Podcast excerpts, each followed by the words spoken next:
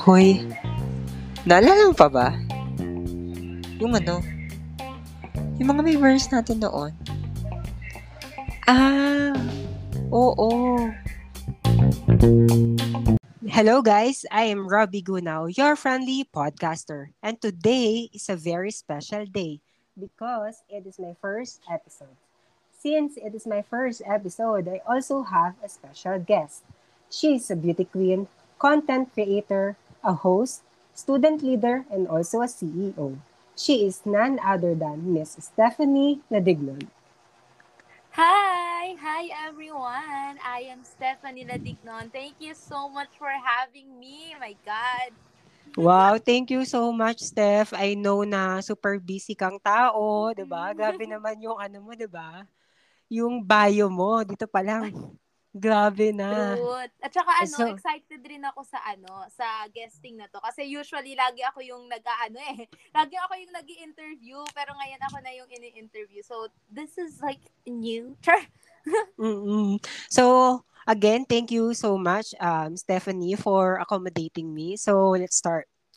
So. I am Robbie Gunao and naalala ko pa yung exact scenario na nalagay ako sa sitwasyon na pumili kung passion muna or responsibility. Yes, and I am Stephanie Ladignon at naalala ko din nung nagkaroon ako ng situation kung kailangan ko ng passion or responsibility which is yung pagiging dancer or ipapanalo ko ba yung mutya ng pandakan. So pareho ko silang gusto at kailangan kong mamili ng isa. Grabe. Wow, grabe naman. Panimula pa lang, parang ano ha, Oo. you set the bar so high agad, Steph. Na-pressure naman ako sa'yo bigla. So anyway, since obvious naman, guys, na pag-uusapan natin ay passion and responsibility. So my first question, Steph, naalala mo pa ba yung unang pangarap mo noong bata ka pa? Mm, yeah, naalala ko, nung unang pangarap ko nung bata ako is talaga yung maging mutya ng pandakan. Kasi yun yung parang pinaka, yung start ng pagiging beauty queen mo eh. Yun yung, parang syempre sa mga lu- taga-lugar namin, sa pandakan, yun yung pinakasimula mo as a beauty queen. So, bata pa talaga ako, gustong gusto ko nang ipanalo yung corona na yun. Kaya, ayun, parang, parang may mga times na nagko-contest-contestan dito sa amin, tapos sasali-sali ka, ganun. So, bata pa lang ako talaga na expose na ako sa pag beauty pageants and at the same time syempre parang hindi mo hindi mo maiwan yung studies mo eh so ang hirap talagang i-balance yung pa na yun ganon Nakakatawa naman, di ba, na parang grabe, bata ka pa lang, tapos Mhm. yung mindsetting mo nandun na kagad sa pageant world. Yeah. Di ba parang, imagine, bata pa lang si Steph, gusto na kagad maging beauty queen. Kasi di ba yung ibang kwento ng mga beauty queen, lately na lang nila na-realize na pwede na pala silang sumalang, maging beauty queen. Pero ikaw, bata pa Yeah. lang talaga, beauty queen ka na, and na-achieve mo na siya at young Yeah! age. and So, actually, tell us, ang di ba? the Kwento mo naman sa amin. ano, the longest reigning ano ba yan Di ba? Record, Imagine, so para sa hindi ah, para sa kaalaman ng lahat, si Mrs. Stephanie Ladignon ay ang ating longest reigning queen ng Mutya ng Pandakan 2019. ba yan? Diba? ganon So, Steph, nung ano ka, nung nag-join ka sa pageant na yun, ano yung um, feeling mo? May pressure ba nung, syempre first pageant mo ba to? Aha. Tama ba? No, actually na-expose ako sa pageants. First pageant ko ata, 4 years old ako. Parang kinder pageant lang yun eh. So parang Miss United Nations, ganyan. Tapos after nun, nahiligan ko na yung pag-aayos, yung ano, parang mag-gown, corona. Parang mahilig na talaga ako mag-ayos eh. Then yung second pageant ko, nung 8 ako, Little Earth Angel, Little Miss Fire.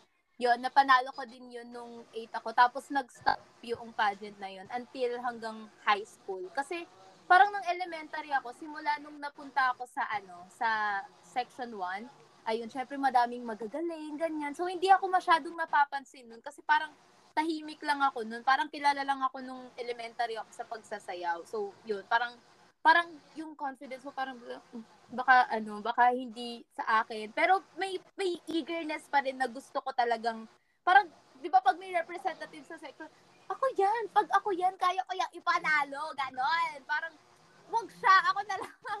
Kaya pagdating ng high school, pagdating ng high school, parang sabi ko, eto na yung chance. Parang new start, ganon. New start, new beginning. So talagang pinakilala ko yung sarili ko, in-expose ko na naman yung sarili ko sa mga tao, sa pagjo-join ng pageants, and actually hindi lang pageants, sa pagjo-join ng lahat. Kasi hilig ko talaga yung parang ini-experience ko lahat ng mga bagay. Parang pilit ko na dinidiscover yung ano ko, yung sarili ko sa lahat. Ganun talaga. Ganun ka ano, spontaneous. Mm. Tsaka nakakatuwa din kasi napaka-supportive ng parents mo sa'yo, 'di ba?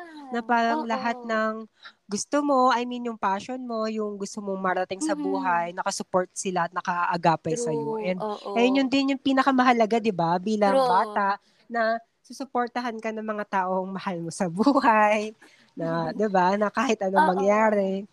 Yes, So ayun, Steph. Minsan pag ano, nasa school kami, minsan yung mami ko lang yung kasama ko talaga. Siya yung nagbubuhat ng mga ano, ng mga gamit namin. Tapos kaming dalawa lang yung nag-aayusan. Parang pareho lang kami na, ma, anong gagawin? On the spot, tinatahi niya. On the spot, pineperdible niya yung costume ko. Ganun talaga ka-supportive yung ano, yung mami ko sa mga kalandian ko. Ganun. Ganun.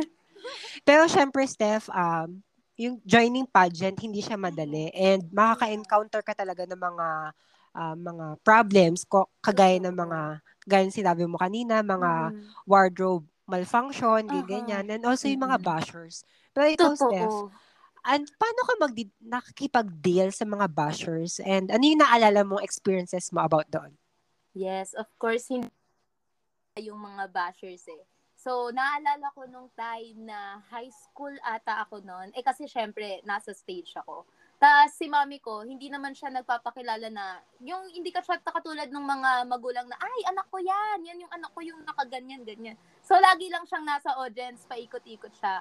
Tapos one time, grade 7 ata ako noon, or grade 8, tapos may kalaban ako na mas higher year. Tapos sabi nila, eh kasi maitim ako, tapos ayun maputi. So, yun talaga yung binaba sa akin, yung pagiging Nakakalungkot, no, na Mm-mm. Pilipino tayo, pero mas gusto Yeah. nating tangkilikin yung pagiging maputi. I'm not saying True. na masama na maging maputi. Pero Oo. kasi, 'di ba, na bilang Pilipino, Mm-mm. dapat maging proud tayo and tanggalin na natin yung stereotype na kapag maitim, dapat hindi na I mean, Yeah. konti lang yung mga opportunities na nakukuha, na natatanggap, which is Mm-mm. mali, 'di ba? Totoo. Actually, sobrang ano nga eh, sobrang underrated ng mga maiitim. Kasi yung, aminin na natin, parang lahat talaga gusto magluta, gusto magpaputi. So, parang nakakalungkot lang na hindi nila ini-embrace yung color nila, na kung, kung gaano tayo ka-pigmented. Gano'n, ka-pigmented. Totoo. Kasi iba eh, iba yung kulay na, na ginto ka, ganyan. Parang ang ganda kasi ng mga kulay ng morena. So, nakakalungkot lang na gusto nila yung winawash. Yung tinatanggal yung kulay na yun para lang maging puti. Kasi, di ba, yun na yung naging standard talaga ng mga Pinoy na kapag maputi ka, maganda ka, automatic na yun. Di ba? Parang ang sad. Parang ayoko. Totoo. Hello guys, it's 2021 na and Correct. 2022 na next year. So dapat Mhm. tanggalin na natin yung mga ganyang paniniwala, Yeah. ganyang perspective sa buhay. Kasi ah maaring sa ibang tao, hindi na siya nagmamatter kapag ginawa siyang um, katatawanan or Yeah. um, ipangbaba siya. Pero Oo. sa mga um, younger generation, 'di ba? Paano sila magkakaroon ng confidence na Mhm. lumaban sa buhay, um, Totoo tumayo sa sarili ng paa kung sa simpleng bagay, sa simpleng kulay, 'di Mm-mm. ba? Na na ano kagad yung ano nila, Totoo. yung confidence nila, nakakaawa. Yun. Yun nga, yun lagi, hanggang ngayon, kahit nung naging mutya na ako, yun pa rin yung binabash sa akin, yung pagiging, pagiging ano ko, pagiging maitim ko. Kasi one time, parang meron sa salon, parang syempre chismis, chismis, ganyan. Tapos, nag, pumaparada ako as mutya ng pandakan. Tapos narinig daw nila na may nagsasabi sa akin, ayun ba yung mutya? Ang itim, ang ganyan-ganyan. Parang, ano ba? Paulit-ulit na lang yung pagiging maitim. Sabihin niyo naman na, pangit ako. Char, ganon! Sabihin Oh, at least, di "Ako, ba? ganon." Sabi Ang ng ano mga- lang, maitim lang, hindi naman sinabing pangit. Tsaka, True. wala naman nagagawa yung ano, yung skin color kapag Mhm. yung purpose mo sa buhay, 'di ba? Tsaka 'di ba sabi Mm-mm. nila inner beauty pa din yung Yes. mas mahalaga. So Totoo aanuhin mo yung outer beauty pero Yeah. yung panloob mo naman, salbahe ka, matapobre ka, Yeah. hindi ka marunong tumanaw ng Oo. utang na loob sa mga taong tumulong sa iyo or Totoo. ikaw din yung isa sa mga taong nanguhusga sa mga kapwa mo. Mhm. Minsan kasi nakakalungkot 'di ba na yung kapwa mo pa Pinoy, kapwa mo pa babae, yung nagda-down din sa iyo. Di ba na parang, Hello, Tapos Di ba dapat- magpo-post ng women empowerment. Ano daw? Totoo, ang weird ng gano'n, no? Ang lakas mag-post sa social media ng mga women empowerment, pero sila mismo, Mhm. hindi nila na-apply, na pa, sila pa yung nagpapalaganap ng chismis, ng ano. Grabe, nakakalungkot. Pero. Steph, totoo, there was a time ba na umabot ka sa point na gusto mong magpagluta or Oo. um, nasaktan ka dahil sa mga sinasabi ng tao kaya napagdesisyonan mo or ano ba? Um, actually, nung bata ako, every time na inaasal ako na about sa skin, parang sinasabi ko na ano, parang bakit? Ganun. Parang nalulungkot ako. Kasi wala kang magagawa eh. Yun yung yun yung skin mo. So wala kang magagawa. Pero from time to time habang tumatagal parang naisip ko na ay yung kulay ko hindi siya pangit. Ito yung kulay ng Pilipina. Ito yung kulay na dapat asset ko. Hindi siya ano hindi siya insecurity. So habang tumagal ako habang tumatanda parang sinabi ko "Ah, bahala kayo dyan. Basta ako ganda ako dito. Parang paulit-ulit na lang, ito yung pinapansin nyo. So, wala naman tayong magagawa, ganun talaga. Kaya, ayun, bahala kayo dyan. Mm Ang ganda ng ano no, ng perspective mo sa buhay na Yeah. in-embrace mo talaga. Actually, hindi naman, hindi ko siya pwedeng sabihin na insecurities kasi ayan yung Mhm. traits mo eh. Hindi ka magiging True. Stephanie kung hindi ka maitim. I mean, hindi ka, no, na, rather maitim. Hindi ka nga maitim eh. Mhm. Morena look ka kasi 'di ba iba yung black sa morena magkaiba yun 'di ba Oo. Tsaka yung one time kasi, may mga tao talagang tinatawag kang negra, ganyan. Pero guys, it's not negra, it's morena, ganun. Kasi yung parang Yes. na negra, parang insulto eh, di ba? Yung, yung nga yung niga, yung iba. Kasi hindi nyo naman culture yun. So guys, it's not negra, it's morena. Ano ba? so ayan nanggaling na sa ating longest reigning queen 'di ba na hindi yon negra it's Yeah. morena so my Mhm. next question Steph pa ba yung time na nalagay ka sa sitwasyon kung passion mo na or responsibility Ooh. Actually, yes, naalala ko yung time na nalagay ako sa ganyang sitwasyon. Actually, three times talaga. Okay lang ba i-discuss ko? Medyo okay lang mahaba. yan Pinaghandaan ko talaga. Charot. Pero yung Mm-mm. unang time na nalagay ako sa ganyang sitwasyon is screening ng Miss Teen International Philippines. Tapos, at the same time, finals ko sa isang major subject. So, di ba? Ang, ang bigat hirap pareho mong gusto. So, ayun, parang binalanse ko siya. Iniisip ko na yung, yung, yung pag hindi ko pinasukan yung finals ko, automatic babaksak ako. Kasi finals yun eh. So, pag hindi ka nakapag-test, zero ka. Eh, wala namang, may mga prof na wala talagang patawad, di ba? Mm-mm. Tapos, nung inisip ko na ba yung sa screening ng Miss Teen International Philippines, sabi ko, yung screening na yon hindi siya, hindi pa sure, hindi pa siya guarantee na magiging candidate ako or mapapanalo ko yung crown. Kaya, at the end of the day, so in conclusion, pinili ko yung finals ko. Kasi syempre, ano eh, grade conscious din ako. Parang ayoko rin na naiiwan sa klase, ganun. So, pinili ko siya. Gan- And yung pangalawa naman, ito naman. wait is lang Steph Ay, sige. go, bago go. ka mag-proceed sa pangalawa Yes. meron bang ah, regret na mas pinili mo yung ACADS mo kaysa dun sa crown? Ano ba? Ooh. Meron bang ganong moment? or yung wala ano, naman? Hmm, wala, wala, wala talagang regrets. Actually, ito din yung lesson na gusto ko din sabihin sa lahat ng makikinig. Ayan, dapat wala kayong pinagsisisihan sa mga desisyon nyo sa buhay kasi lahat ng nangyayari, You know, totoo yung ano, yung motto, kahit cliche, everything happens for a reason. Lahat ng mga ginagawa mo, kung para sa'yo, para sa'yo talaga siya. So, wala naman akong regrets kasi, ayun, okay naman yung grades ko, graduate ako with honors, pero yung crown kasi na yun, screening pa lang naman siya. Hindi siya guarantee na makakapasok ako sa competition. Yun, ganon. Diba? So, yung pangalawa naman, ano yung pangalawa na ah, okay. moments? Yung, yung pangalawa naman, di ba kakagraduate lang namin ng senior high. Tapos, may time na yung motorcade namin as, ay hindi, pre-pageant pala siya. Pre-pageant namin sa Mutya Atlacan ng Pandakan. At the same time, entrance exam ko sa isang university. Ang bibigat! Ganon.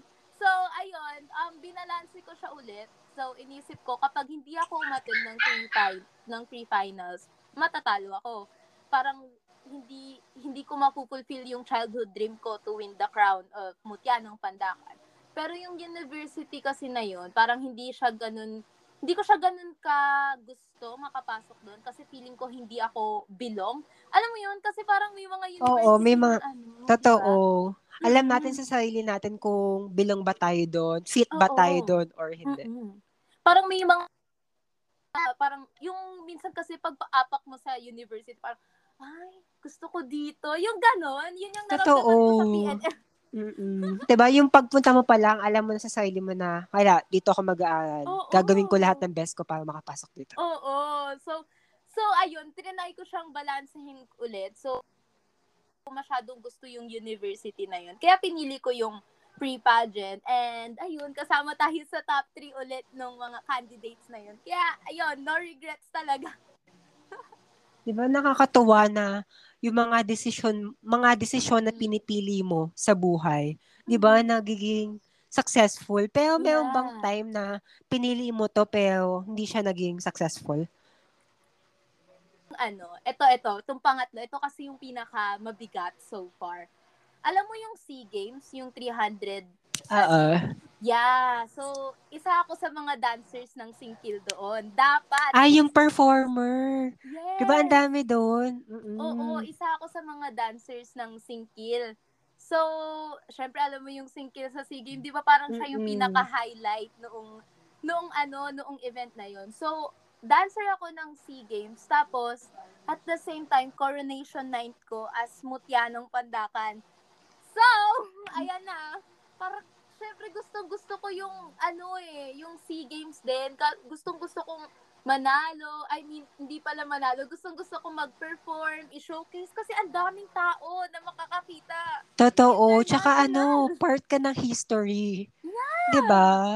Do Oo. Do part ka rin naman ng history Mhm. ng pagiging beauty queen. Pero Yeah. kasi 'di ba, iba rin yung pagiging Oo. as a dancer, 'di ba? Ka sa libo-libong Pilipino na nandoon. Tsaka hindi lang Pilipino, buong mundo ang nanonood. Kaya sabi ko, ay, ang tagal kong pinag-isipan yun. Sabi ko, hindi ko alam kung ano ba, kung a-attend ba ako ng SEA Games or kung mag-aano ba ako sa sa sa sa Miss Pandakan. Hindi ko talaga ang hirap ang hirap magdesisyon noon. Parang ay gus- gusto ko talagang gawin. Pero at the end of the day, ayun, pinili ko pa rin yung pagiging mutya ng pandakan. Kasi, ayun yung childhood dream ko eh. Kumbaga, simula, siguro 19 years in the making siya. Ganon, simula baby or bata pa talaga, sobrang ina-admire ko na sila sa stage, ganon. Pero yung SEA Games, although gusto ko din talaga siya, kasi parang part siya ng history ko as a dancer din, ano eh, hindi ko na hindi ko na kaya talaga. Parang sobrang pagod na ganyan. So hindi ko hindi ko kaya mag-perform na noon. So medyo medyo makirot, ganun. Medyo Mm-mm. makirot na hindi ako na pasama, hindi ako nakapag-perform. Pero alam ko na deserve din yun nung substitute ko. Kasi yung subs, lagi kasi akong wala nun eh. Lagi akong wala dahil sa ano, mutya ng pandakan. So sabi ko parang happy ako, hindi para sa akin, para sa substitute ko. Kasi siya yung laging sumasayaw para mag-feel sa part ko. So, ayun, okay lang. In short, ano, win-win situation pa din, di ba? Mhm. um, nawala man sa'yo yung chance na makapag-perform, pero opportunity naman yun sa ibang tao. Yeah. 'Di ba? Na makapag-perform Oo. sa madaming Totoo. manonood. Siyempre sa buong Mm. mundo. Pero Steph, um, pinag-usapan natin kanina pa about your pageant. Um, Yeah. Are you considering yourself na to join national pageant like Miss Universe, Miss Earth, or ano ba? Yes! Ano ba? Gusto ko talaga represent ng bansa. Though, hin- hindi ako pasok sa height requirement, pero happy, Pero wala na. Wala nang Yun, height yun requirement na. ngayon, di ba? happy ako na ano, tinanggal na yung height requirement. So, ayun, talagang looking forward ako na mag-join sa mga national pageant. Once na alam ko sa sarili ko na ready na ako. Yung yung yung mindset, yung mentality, alam mo yun, kasi minsan aabot ka talaga sa mga breakdowns eh. Yung mutiatlakan ko ilang gabi akong nagbe-breakdown sa mami ko. Kaming dalawa nagte-training pa ko. Ma, parang tayo lang naman may gusto nito eh. Parang hindi naman gusto ng mga ano. Ganun-ganon. Mm-mm. Talaga nag-iiyak ako sa kanya. Pero pinush niya ako ng pinush. So, ayun talaga. Plano ko talaga. Abangan ako. Yan guys, sana hinig nyo sa ating mga listeners. Mhm. Um, abangan natin si Miss Stephanie Ladignon in the future. ba? Yes. And Steph, we are rooting for you. Lagi kaming nasa Ay! likuran mo. Kaya wag ka magalala. Lahat ng mga gusto mo sa buhay, suportado ka namin.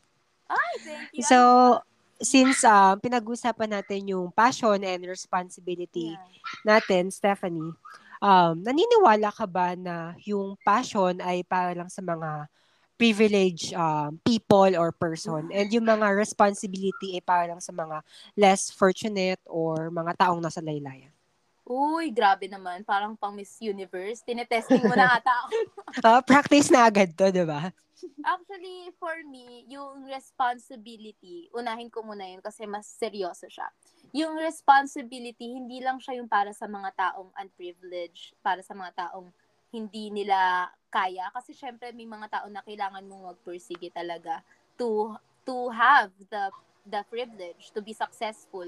So, for me, yung responsibility, hindi lang siya para dun sa mga taong yun. Kasi hindi mo alam ang mangyayari sa'yo sa future. Sinasabi nga nila, bilog ang mundo. So, hindi naman palagi kang nasa taas, hindi rin palagi nasa baba ka. So, kailangan natin magpursige sa buhay natin. Kung hindi man tayo umikot, at least maintain the status of our living, di ba? So, ayun, ang responsibility, hindi siya para sa mga taong nasa laylayan lang. Pero, kung ipupush nila yon my God, that is, uh, thank you so much sa mga ano, sa mga magpupush ng responsibilities na nasa laylayan kasi salute talaga ako sa inyo. Even though ang daming hadlang, ang daming mga obstacles na dapat nilang gawin, parang pinupush pa rin nila para sa future nila. So, doon naman sa mga privilege, ano ba? Hindi tayo habang buhay aasa sa magulang. May time din na kailangan natin tumayo sa sarili nating paa. So, now, naman, dun sa ano, sitwasyon ng passion, ano yung chika mo kanina? Ang dami kong sinabi. Oo, na parang kung yung passion ba para lang sa mga privileged people Oh, yeah. or yung pas yung responsibility naman para sa mga less fortunate or unprivileged. So, gaya nga ng sagot mo kanina. Mhm. Narinig Nakalimutan ko, ang dami kong chinika sa responsibility. Oo. So, ano naman, yung kung para ba sa privilege lang. For me, hindi. Kasi I myself, I'm not that privileged to take dance lessons, ganyan, to join beauty pageants. Hindi talaga. Actually, yung mga costume ko, hiram, minsan recycled, tas minsan kami lang yung gumagawa ng mami. Kasi wala kaming budget para mag magpagawa ng ganyan kabongga, wala kaming budget para mag magrenta. So kami lang dalawa ni Mami tinatahi namin, um, ina-assemble namin siya ganun. So kung gusto mo talaga yung isang bagay, lahat gagawin mo para doon. Tsaka yung sa ano, yung sa dancing ko naman. Hindi ako ano eh, hindi wala kaming wala kaming budget para ano, para mag-take ng mga dance lessons. Luckily, may naka may nakakita ng potential ko. Kaya kinuha niya ako for the ano, for the training para mag-show ng mag-show sa mga iba-ibang events. So ayun, kapag may gusto, may paraan talaga. And doon sa mga tao na hindi sila gano'n na nasisilipan ng opportunity.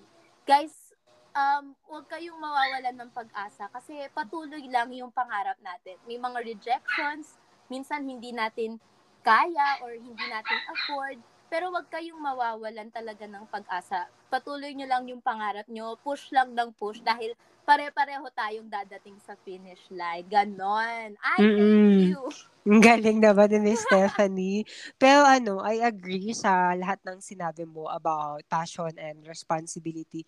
Pero nakakalungkot lang no na may mga taong dumaranas sa part na hindi nila na-achieve yung passion nila kasi kailangan mo nilang gampanan yung responsibility nila bilang Mm-mm. anak, bilang ah, normal na mamamayang Pilipino, 'di ba?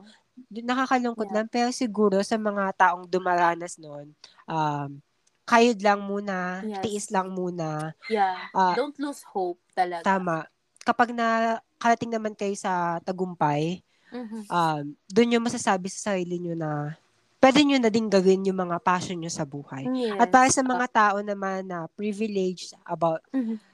pwedeng pumili kung i-push lang yung passion or i-push mo na yung responsibility. Kasi alam mo, tumatak sa akin yung Oo. palabas ng ano, Katniel. Katniel fan kasi ako. Ah! So, yung The House of Us, Ah, di ba? Na oo. parang yung kwento doon na yung kay Daniel Padilla na Oo. mas ano siya, more on passion siya, na parang, Mm-mm. which is mali, na parang Oo. dumating na yung point na wala ka ng kinakain, wala ka ng Oo. um, pangbayad sa kuryente nyo, passion pa rin ba? So parang Mm-mm. dapat ah, mag-isip din tayo na minsan kapag natry naman natin yung passion natin at sa tingin natin hindi siya nag-work, Mm-mm. um, siguro um, i-assess natin, i-weigh natin na baka for now, wag muna natin siyang Mm-mm. ituloy.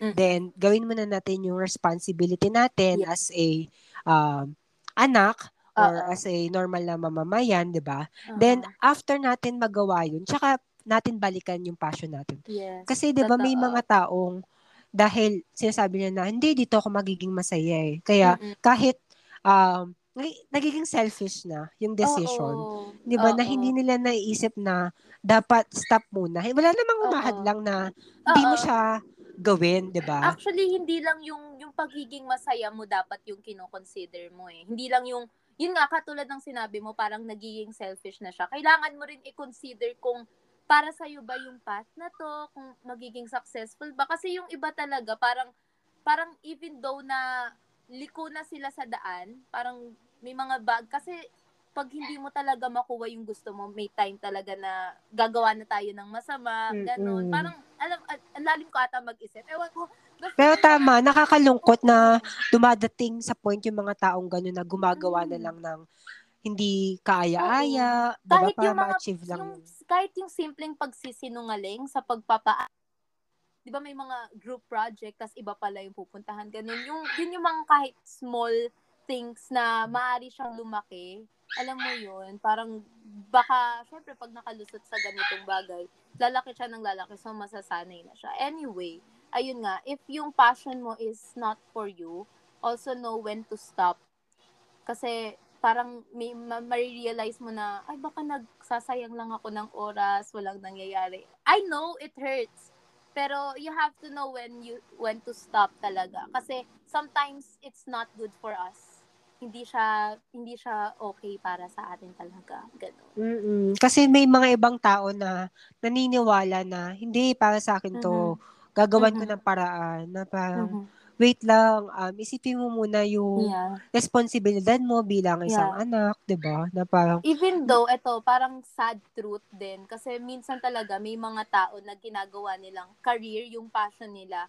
Parang hindi kasi guarantee na once na oo, pinasok pang swertihan eh, no? Mm-mm. Hindi hindi guarantee na kapag pumasok ka sa ganitong sitwasyon is magiging successful ka na. So ayun, life is a gamble nga sinasabi nila. Kailangan mo lang tayaan. So pag alam mo na talo ka na, tama na. Parang maghanap ka na ng ibang way to live Mm-mm. your life like that. Wow. And I, thank you. Dapat ganun Yes. palagi yung dulo. Pang beauty queen. So, my last question, Steph. Um, naalala pa ba yung advice sa'yo ng friends mo or family mo about your passion? Ayan. Naalala ko yung advice ng mami ko. It's always my mom talaga. Kasi ano siya eh, call me when you need a friend. Alam mo yon ang galing niya mag-advise kahit hindi sa akin sa mga taong nakakausap niya. Magaling talaga. Pero ano, excuse me, Steph, nakakatuwa Go. na yung mama mo tsaka ikaw, Mm. super close, 'di ba? Na Yeah. ang daming tao, ang daming mag-ina na hindi close yung magulang sa anak. Pero ikaw, Mm. gabi. Iba yung blessing Ah. sa'yo ni Lord. Masyado kang pinagpala, girl. O kailangan mo lang maging mabait kasi pag hindi ka naging mabait sa kanya, na- nagrarumble siya, te. Nabubugbog siya. Pero, 'di ba, at least kahit papaano, 'di ba? Andyan yung magulang mo to support you and to guide you Mhm. sa lahat ng desisyon mo sa buhay. Yes. So, ano yung advice sa'yo ng family, ng mami mo? So, ayun, yung advice sa akin, sa sobrang dami niya ng advice, lagi niyang sinasabi na din ko yung gusto ko. Like, eh, lahat ng ano, parang every time na mahihirapan ako, lagi kong dapat ginagawa kung saan ako masaya. Alam mo yun? Kasi sa lahat ng decision, magtatanong ako sa kanya, bakit ganito? One time, meron kasing time na sobrang disappointed ko sa sarili ko. Nag first runner, eksena lang, sorry, panibagong kwento lang nag first runner up ako noon tapos sobrang lungkot ko noon kasi yung mga yung mga teacher, mga judges talagang nagro-root sila sa akin. Eh kaso meron kasing portion na kailangan mo ng malaking pera. Eh hindi naman kami lumalaban sa money contest talaga ni Mami. So 500 lang yung binaksak namin noon. Tapos yung kalaban ko 13,000. Ano namang laban ng 500 ko doon? Ganon. So sabi niya maging ano, maging masaya lang ako sa kung anong meron ako. Always look at the brighter side. Kasi natalo man ako sa contest na yun, nanalo naman ako sa oratorical contest din. So, ayun yung sinasabi niya sa akin, kung para sa'yo, para sa'yo, at yung no regrets, sa kanya ko din natutunan yun na dapat sa lahat ng mga bagay mo, mga bagay or mga desisyon na ginagawa mo, dapat wala kang pagsisisihan. Kasi ikaw yung may gusto niyan. At lagi din, ang dami niyang advice, eh, no? Tapos one time din na sinabi niya sa akin na lagi kong gagawin yung best ko sa lahat ng bagay. Always do your 100% para, yun nga, wala kang pagsisisihan. If ever na matatalo ka, ibig sabihin, hindi siya para sa'yo.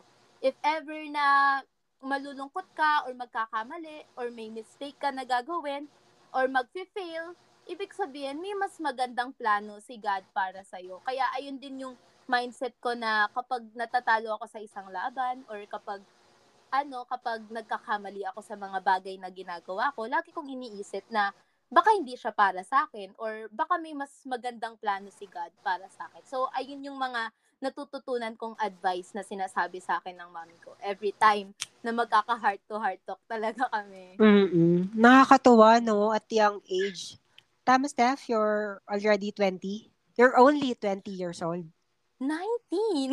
Oh my God. Magta 20 You're only next year. 19. Tapos turning 20 next year. Tapos yung mind setting mo.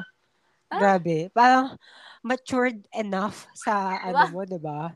Siguro Nakakatuwa. ano, panganay perks.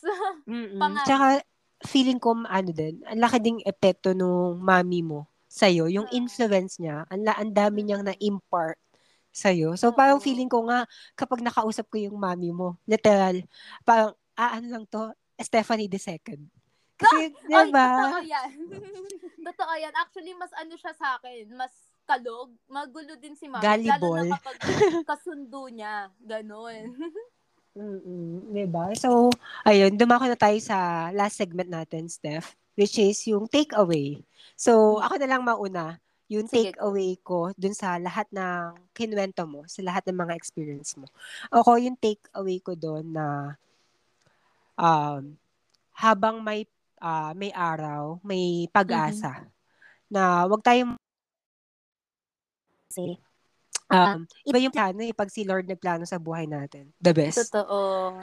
Tsaka yung para sa mga tao din na um, dumadaan sa hirap ng buhay, na mas pinipili Mm. mo na yung responsibility, huwag kayong mag-alala. Naniniwala ko na um, konting kayod, konting pagod, makakarating din kayo sa paroroonan. At Yes. ma-achieve nyo din yung passion nyo sa buhay nyo. Totoo. So, ako naman, ang mga lessons na, na fully adapt ko at saka sa mga kwentuhan natin right now is yun talagang yung no regrets tsaka yung pagbabalance mo ng passion mo. No regrets kasi dapat gawin mo talaga yung best mo comes to your passion, when it comes to responsibilities, when it comes to multitasking. Kasi 'di ba may mga working students, may mga taong nagtatrabaho, rumaraket, ganyan katulad ko habang nag-aaral. So hindi mo minsan talaga kailangan mong mag-sacrifice and knowing that your sacrifices will lead to something. Kahit na matalo ka, you will earn a lesson, magkakaroon ka ng moral lesson, ma-adapt mo sa buhay mo at ma-apply mo siya sa future. And then naman, after ng no regrets, syempre masasabi ko rin yung pagbabalanse mo sa life mo. It's because of the passion and the responsibility. May time nga to know when to stop. Ayun yung sinabi natin kanina. Kasi may time na yung iba is yung passion ginagawang career.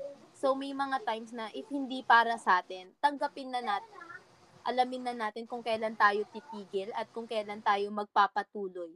Kasi hindi lahat hindi lahat privilege or hindi lahat nabubuksan ng opportunity para sa mga bagay-bagay. So, yun lang, we have to be optimistic, we have to be positive sa lahat ng mga na-encounter natin sa buhay. Mm-mm, tama ka dyan. In addition lang, Steph, sa sinabi mo na parang Yes. yung pagbalanse, 'di ba? No, know when to stop, na parang gusto ko lang idagdag na dapat hindi naman ibig sabihin na huminto ka, stop. Ibig sabihin, hindi mo na siya itutuloy. Ibig sabihin, Yes. um, stop. Ibig sabihin, pahinga ka muna. Yeah. 'Di ba? Take ka muna ng Oo. another path and then kapag okay ka na, pwede naman din siya balikan. Mhm. So, Actually, ayun. may mga ano nga, may mga passion kasi na may mga career tayo na minsan late lang natin siya na di-discover, na minsan parang parang 'di ba may mga tao nga na late na sila gumagraduate pero patuloy pa rin kasi nga nag-stop sila or nagpahinga sila. 'Yun. So, yun lang, guys. Thank you so much for enlighten. Baka kasi na misunderstood ako. Thank you Oo. 'Di ba? So ayun. Now, Steph, thank you so much for guesting to my show. Thank Saan ka ba pwede? Pwedeng makita or mapanood. You, may- do you have any Yan. YouTube, Twitter, Instagram, or Facebook? Plug mo na. Yes. Oh my God. Thank you so much then for having me on this podcast. Ayun nga gaya ng sinabi ko. First time na ako yung ini-interview. Lagi ako yung nag interview So guys, if you want to see me more, follow me on my social media accounts. Instagram, Steph underscore Ladignon. On Twitter, Steph underscore Ladignon. And on Facebook, Stephanie Ladignon. And of course, subscribe to my YouTube channel, Stephanie Ladignon. Ayan. So, I am everywhere. Hindi kayo mahihirapan na maghanap sa akin. So, ayan. Thank you so much. Isang mahalagang paalala. Malapit na eleksyon. Pumili tayo ng kandidato na may malinis na record, walang bahid ng korupsyon, at higit sa lahat, may magandang hangarin sa bansa. Thank you and bye-bye. Bye! Hello guys, I'm Robbie Gunao, your friendly podcaster. And today, it's a new year and it's a new me. But anyway, gusto ko lang munang tanungin kayo guys kung nagkasakit na ba lahat. Kasi parang halos lahat ng nasa social media, especially sa Facebook, Twitter, Instagram, stories, post, na halos lahat ng tao may sakit. Halos lahat may um, tweet na parang inuubot, sinisipon, tinatrangkaso, sumasakit ulo, sumasakit yung lalamunan. Nakakalungkot lang no na some of you or some of us sinimulan or sinalubong yung taon ng may sakit and makakarinig tayong balita na balik na naman tayo sa simula. I mean, back to zero na naman tayo. Kasi, parang, Daljona, Daljona, Dalgona. Dalgona coffee era na naman, TikTok era na naman. 'Di ba Yung nag-start ng pandemic, ayun yung mga usually na kinakain or iniinom natin, ginagawa natin. Nakakalungkot na ayun yung naging simula ng 2022 natin. So guys, gusto ko lang kayong i-remind na please always wear your face mask and always practice social distancing. And para sa mga taong walang pake sa paligid nila, lagit lagi nyo na lang isipin yung mga mahal nyo sa buhay, especially your family. Ayun na lang. Doon na lang kayo mag-stick. Kasi, 'di ba sabi nga sa third law of motion na in every action there is a reaction. So, kapag ginawa mo to, expect na ganito yung magiging outcome na akto na ginawa. So, guys, ayun. Always be sensitive. Lalo na sa pag um, sa suot ng face mask, halos lahat nasa baba, hindi sinusuot yung face mask. Please, guys, be, please be cooperative para matapos na pandemya na to. But anyway, this episode, I want to share to all of you my New Year's resolutions and I hope it will serve as a guide or an inspiration to you guys in order to make your own um, New Year's resolution. So my first New Year's resolutions would be uh, be healthy, like do workout at least twice or thrice a week.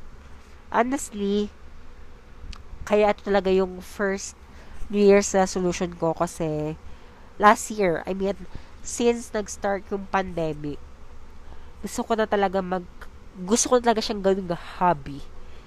And meron kasi akong gustong ma-achieve na body type. Kaya lang, syempre, sa katamaran, 'di ba? Hindi ko alam kung bakit ganun yung lagi na lang sa simula lang magaling pero hindi ko siya natatapos, hindi ko siya na-maintain. And hopefully this year, ma-maintain ko siya and ma-achieve ko siya. And also, I'm not doing workout for my body but also for my mental health. Kasi 'di ba, kapag yung workout nakakatulong siya sa mental health natin. Kasi imagine guys, mustak tayo sa pandemya na almost 2 3 years na ngayon, 2 to 3 years. 'Di ba? Grabe yung epekto sa mental health natin.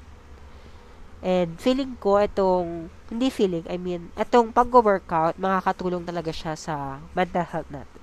Para hindi natin ma-entertain yung depression, yung anxiety, and sadness. So, my next New Year's resolution would be, I want to go out to my comfort zone and try new things. In short, take risks. Kasi ako, personally, pa, sa mga taong nakakilala, nakakakilala sa akin, ano ko eh, sigurista akong tao eh. Hindi ako basta-basta sumusubok ng ibang bagay. Hindi ako basta-basta nagtatry ng mga bago lalo na alam ko sa sarili ko na hindi ko kaya. Which is good thing, pero may bad side din siya, di ba? Na parang good thing kasi alam mo na kagad na it's not for me. Na kapag ginawa ko to, alam ko na kagad yung magiging outcome. But, on the other side, kapag tinignan mo siya sa other um, perspective, mali na in a way na dapat, paano mo malalaman yung isang bagay kung hindi mo susubukan? So, ayun, ayun yung ginawa ko ngayon. And, yeah, happily na simulan ko na siya. Who would have thought na nagpo-podcast ako ngayon and sinishare ko yung experience ko, yung knowledge ko sa inyo. And eventually, sana magkaroon ako ng courage to do vlogging. So, my next New Year's resolution would be uh, be sensitive.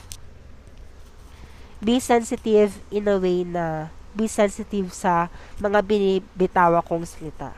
I'm not saying na um, insensitive ako before. Yeah, insensitive pala ako before. But ngayon, gusto ko mas uh, mas maging sensitive na tao. Na parang especially sa mga sinasabi, binibitawan kong salita kasi naniniwala ko na every person, meron tayong iba't ibang emotional capacity. Maaring light lang sa akin, pero sa'yo, mabigat na pala yon Heavy word na pala yon So, I need to be more sensitive sa paraan na yan And I hope na um, ma-achieve ko siya, magawa ko siya. Next is get a body positive mindset. Gaya nga nasabi ko kanina na parang gusto ko magkaroon ng uh, ma-improve yung body type ko. Mer- meron akong gustong ma-achieve na body type. And yung pagiging get uh, positive, body positive mindset as my New Year's resolution. Kasi parang kung kailan 21 years old na ako, dun pa lumalabas yung insecurities ko.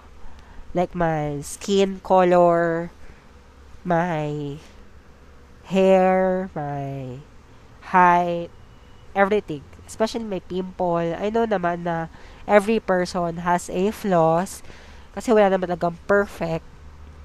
Pero ayun, dahil standard siya, gusto kong ma-meet yung standard na yun, which is mali. And, gaya nga sabi ko sa first episode ko ng podcast ko na yung pagiging maitim or pagiging moreno is not an insult anymore. But, little that I know na parang nag start na akong ma-insecure sa kulay ko. Though, which is mali. Diba? I need to love my color. My skin's color. So, yeah because it is a ano Tatak Pilipina. So next so my next New Year's resolution is every day I want to learn new skill or new word. New word, as in word. Para duma, dumami din yung ano ko, vocabulary words ko. Kasi honestly, I'm not really good in speaking English. But this platform hopefully will help me will help me to boost my confidence so yeah I'm going back to my New Year's resolution sa yun, to learn new word or to learn new skills para meron naman tayong pasasabi sa sarili na ah, ito na yung natutunan ko at mayroon na akong bagong alam. Diba, mas magandang may, mas magandang may natutunan tayo araw-araw. I know na uh, hindi tayo aware na meron tayong natutunan every day, pero ako kasi gusto kong mas, ano, mas maging uh, productive. Ganun. Next is um, explore new hobbies. Yung pag-explore naman ng new hobbies, ayun nga, napamagaw na ako ng new routine sa buhay ko. Lalo na sa 2022 ko. Kasi feeling ko hindi pa ito matatapos. Yung COVID, I know na parang ang pessimist ko sa part na to. Pero kasi imagine kung ganito yung response ng government and ng people and its people, 'di ba? Parang do di ko di ko alam kung tama to, pero kasi 'di ba? may kasalanan din tayong tao kasi hindi tayo cooperative. Pero hindi rin naman natin masasisi yung mga tao kung bakit hindi sila cooperative kung hanggang ngayon hindi pa rin maayos yung response ng government sa pandemyang ito. So, 'di ba? But anyway, that's my New Year's resolution. I hope you will make your own New Year's resolution and so yeah. That would be all. So, thank you guys Isang mahalagang paalala, malapit ang eleksyon, bumoto tayo ng kandidatong may malinis na record. Walang bahid ng korupsyon at higit sa lahat, may magandang hangaran sa bansa. Bye! Hello guys, I'm Robbie Gunao, your friendly podcaster. And today, it's a new year and it's a new me. But anyway, I just want to ask everybody kung lahat ba nagkasakit na. Kasi parang halos lahat ng nakikita ko sa social media, especially sa Facebook, Twitter, and Instagram, IG stories and post, puro mga pictures na may sakit sila or mga pictures ng um, meds na iniinom nila. So, ayun, gusto ko lang mag Hello guys, I'm Robbie Gunaw, your friendly podcaster. And today, it's a new year and it's a new me. But anyway, I just want to ask everybody kung lahat ba nagkasakit na. Kasi parang halos lahat na nakikita ko sa social media accounts na meron ako, especially sa Facebook, Twitter, and Instagram, sa mga IG stories and posts, puro mga tweets, post about sa uh, may sakit sila, may ubo sila, may sipon, tinatangkaso, and also yung um, mga symptoms ng new variant ngayon.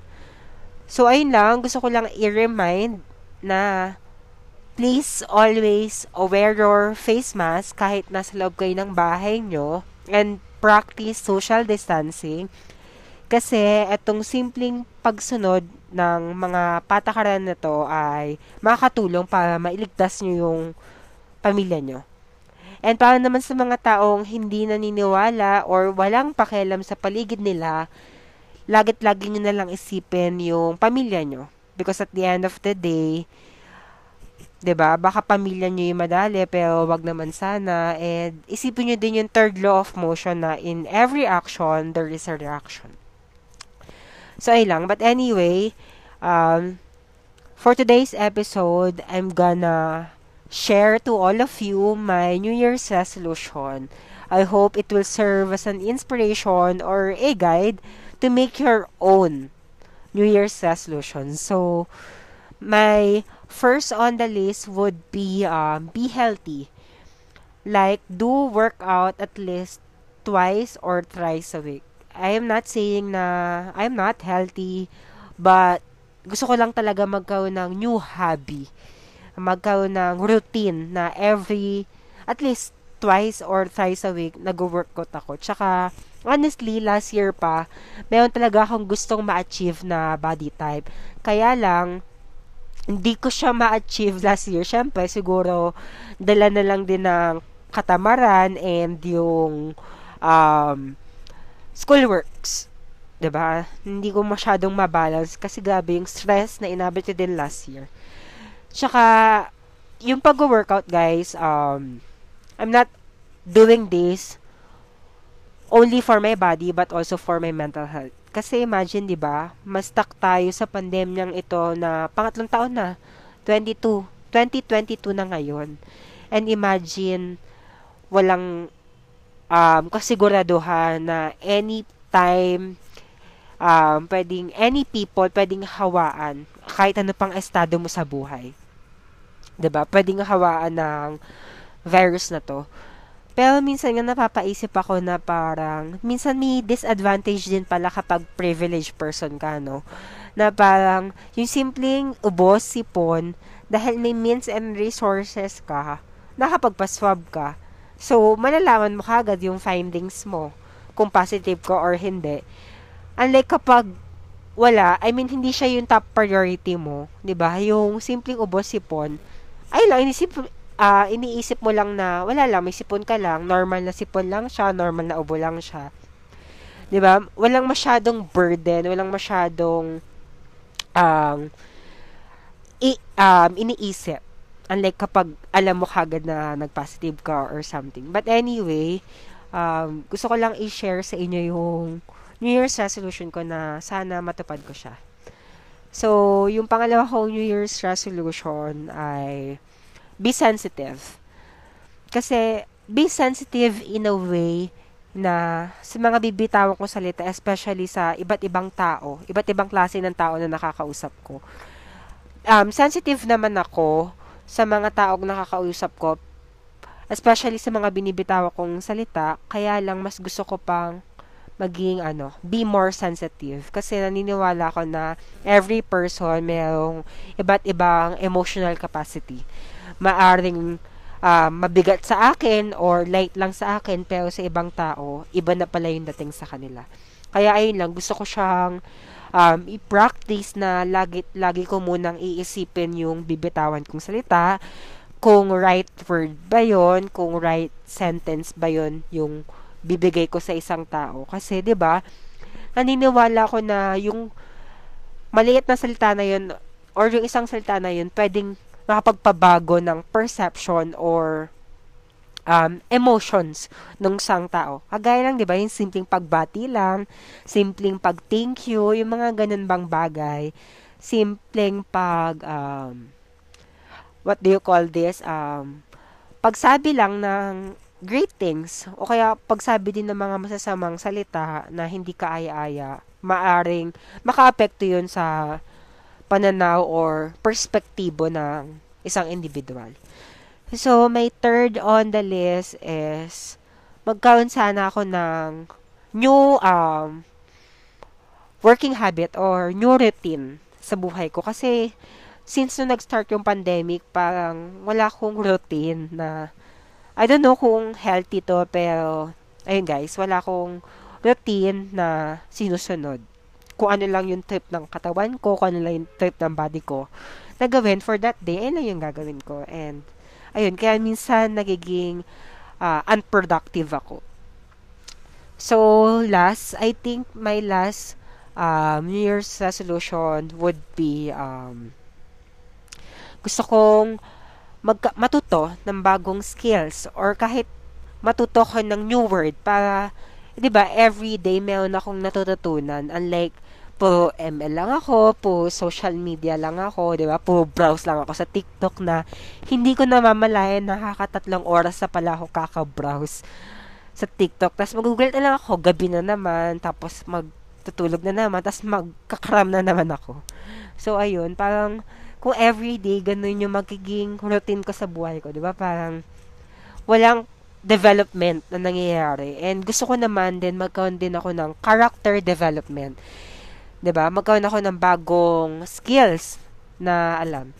And ito pa pala, gusto ko din pa pala na mag umalis sa comfort zone ko and mag-try ng new things. In short, uh, mag-take ng risk. Kasi, um, para sa lahat ng mga nakakakilala sa akin, alam nila na seguista akong tao, hindi ako basta-basta um, sumusubok kapag alam kong dehado ako. Ganun. Especially, it's either um, love life man yan, or about sa friends, or anything. Basta yun. But anyway, ayun lang. I hope you guys um, make your own New Year's resolutions. So, thank you and isang mahalagang paalala. Malapit na ang eleksyon.